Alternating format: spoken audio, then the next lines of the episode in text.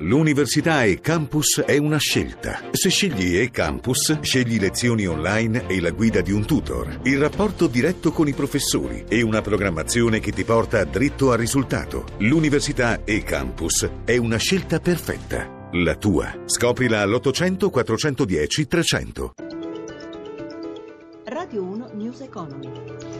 Buonasera da Paola Bonanni. La BCE dunque ha deciso di non estendere per il momento la scadenza del quantitative easing e il programma di acquisti di azioni o titoli di Stato, scelta che si riflette sull'andamento delle borse, ne parleremo tra breve.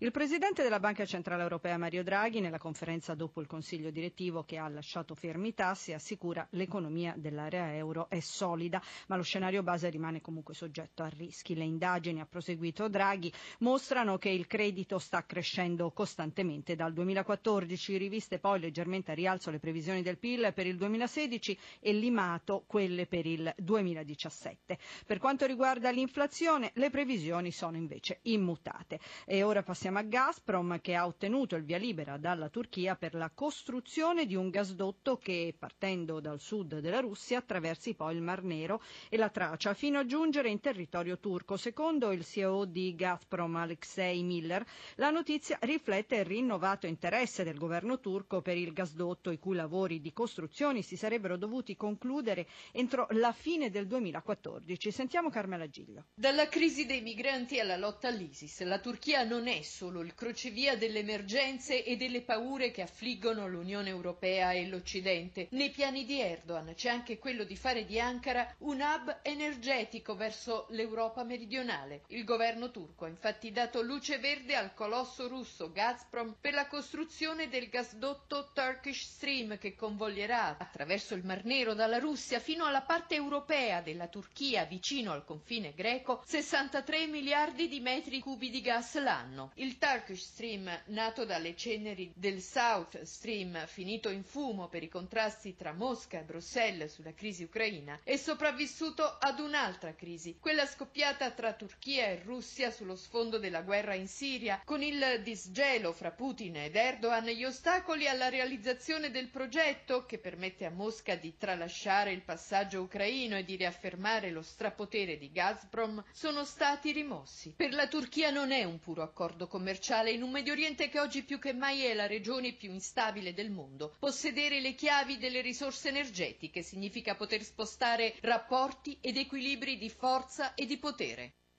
Forti segnali di ripresa nell'economia cinese, corre la domanda interna e dopo due anni di stallo torna a crescere l'import di Pechino. Il nostro corrispondente Claudio Pagliara. Per la prima volta in 24 mesi le importazioni della Cina crescono per l'esattezza dell'1,5%, smentendo i profeti di sventura che prevedevano un calo di diversi punti percentuali.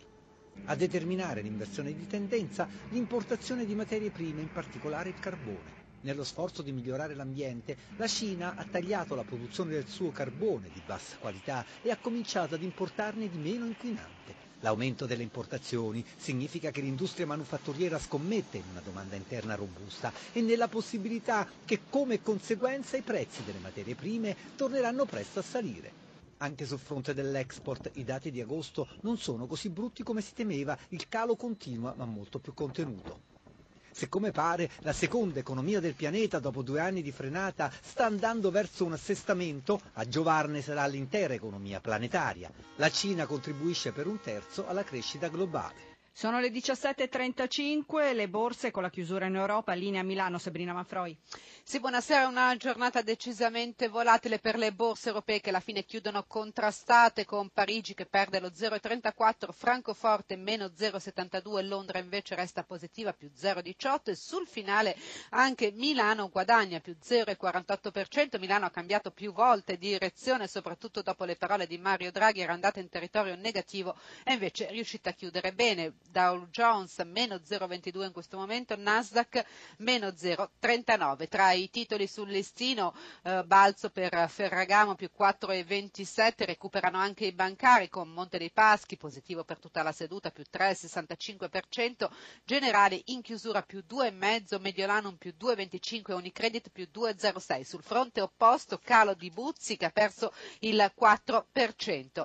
Tra gli effetti delle parole di Mario Draghi oggi, gli effetti effetti sullo spread che si è allargato a 121 punti base, all'1,14% il rendimento decennale, infine l'euro dopo una fiammata è tornato sotto quota 1,13, linea allo studio. E noi ci fermiamo qui, regia Renzo Zaninotto da Paola Bonanni, a voi tutti, buon proseguimento di ascolto su RAI Radio 1. Radio 1 News Economy.